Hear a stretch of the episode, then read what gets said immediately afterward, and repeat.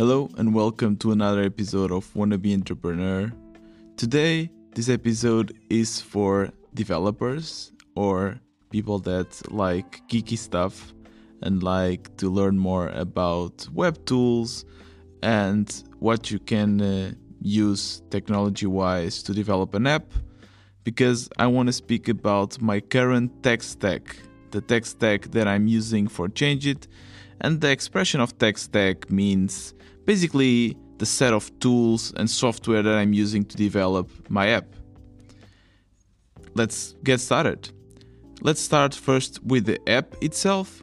What is amazing about developing an app is that you don't need a server because the code runs in your phones. So when you download the app, you download the code. So I don't need actually to pay money to have a server or anything like that. So that is great. And the technology I use is React Native. And this is a cross compiling technology or a cross compiling language. And what this means is that with only one source code, I can release and create code both for iOS and Android. For instance, in Trivago, they actually had two different source codes, one for iOS and one for Android. And this means that there were actually two different developers. There are developers that specialize in iOS and others that specialize in Android. So this means double of the costs because yeah, you need basically two teams, two product managers, two set of developers, QAs, etc. So since I was I'm only one person developing this and I'm actually not an app developer. This is probably the first app I'm developing. It was actually a great great choice I'm super happy with it. React Native is basically JavaScript, so it's quite straightforward to use. And so far, it's working seamlessly. It's very easy to cross compile it. There are just a little tweaks that you have to do, but so far everything is working fine. I also know that my app doesn't require a lot of native functionalities. It's quite straightforward, very simple app to use. I totally recommend it. I actually don't know what's the future going to be. I spoke with a lot of developers, like app developers, and they most of them told me that they didn't like this cross compiling technology that much. Anyways, for me it works fine. So React Native is my choice for my app development and I use React Native with a framework that is called Expo and it's really really great. So you basically install Expo and it, it comes already with a lot of functionalities that you can use. They have their own packages and so on and they are working really really great. But also the development set that they have is really good.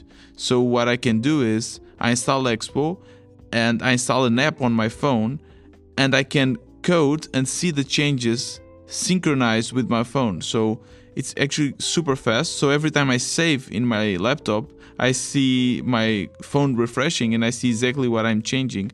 And it's a great, great tool. And also, every time I build, I just do a command expo build iOS or Android and it builds for either platform. It's working really great and it's free. So, so far, this combination of having Expo and React Native together is working super fine. And I think the app it's turning out quite good. So this is for what I call the front end, the part that is facing the client, which is the app. Now I do have a server. The server is running on um, Hetzner. It's one of the tools that I that I mentioned in the my previous episode about the tools that I like to use. I will link it in the description of this episode.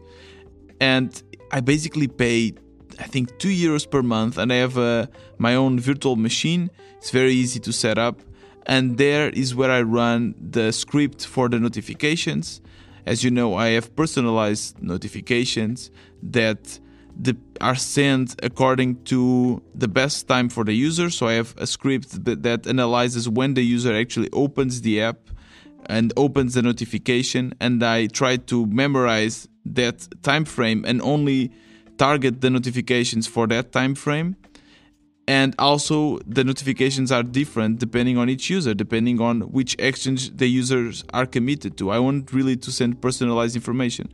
So all of this requires a server that is running 24 7 and the, the language i use to code the script is python I, I love Python. I, have been using in Trivago. I, used it. Actually, at Weekend I didn't use it that much, but at, at Trivago I, I used it a lot for anything that is machine learning related and data science. I think it's kind of the preferred tool for most of these engineers and it's very easy to develop and I really enjoy it. And for this kind of scripts is working fine. So basically I have a cron job. A cron job is basically a script that allows you to run one particular program every you can schedule it so you can say run it every minute run it every monday and i'm running it every hour and every hour i detect which notifications need to be sent I don't know. I'm quite proud. It's the code is not amazing. It was done, you know, as a script very fast, just to see if it worked. But I'm quite quite happy with the result, and so far it has been running 24/7 with uh, without any problem.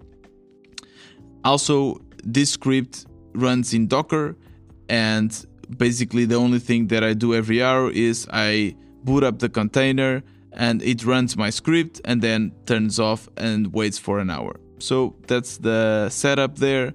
Then let's go to the database. All the information, the content of the actions, the titles, some of the images, the products, the notifications, everything needs to be stored somewhere. And for that, I'm using Firebase, the database from Firebase. It's a product from Google, and they have a free tier that so far has been enough for me. I do know that they are very expensive once you cross a certain threshold, but so far it's working fine. But I do think that I'm almost reaching the limit, so hopefully there won't be a problem. But yeah, it works super nice, super easy to, to set up, and my all my information is running there.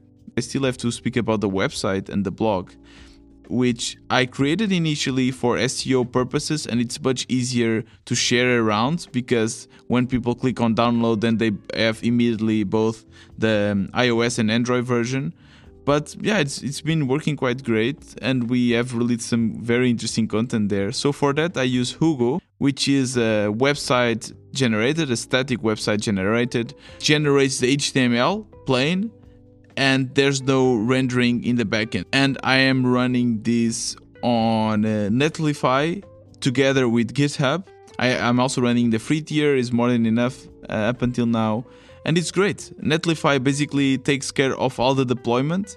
So, and it integrates really well with GitHub. So it means that every time I push to GitHub, the deployment, it activates a deployment on Netlify and yeah basically publishes and it's being hosted i think in netlify. And uh, publishes automatically in, in a few in a few minutes actually in a few seconds you can see already the changes and it's working really really great. There was only one time when i had a problem that i was able to detect that netlify was having some problems and the website was not available but that only happened once and so far it's running super super fine super fast and I bought the domain on GoDaddy. Yeah, Hugo, it's also a great tool. It basically converts Markdown to HTML. So it's perfect for developers because it already comes with a nice design. You don't don't need to do anything design wise, which I'm terrible at. So I basically write everything on Markdown and it converts to a nice format. And I even found a CMS that works with Netlify. So, for instance, when the content creators that are non-tech want to write something, they can just go there and write, and it's it's like a an interface. It works super fine, and it's it, it looks like a dynamic website, but it's not because every time you save something, it basically pushes the changes to Git and triggers a deployed a deployment on Netlify and yeah that's basically the core technology i have running. Then for the analytics i i use firebase. It's also great it has a great integration with the google analytics and i create my my own uh, events and i can see everything running there and it's perfectly and I also then connect Firebase with BigQuery. All of these are Google products.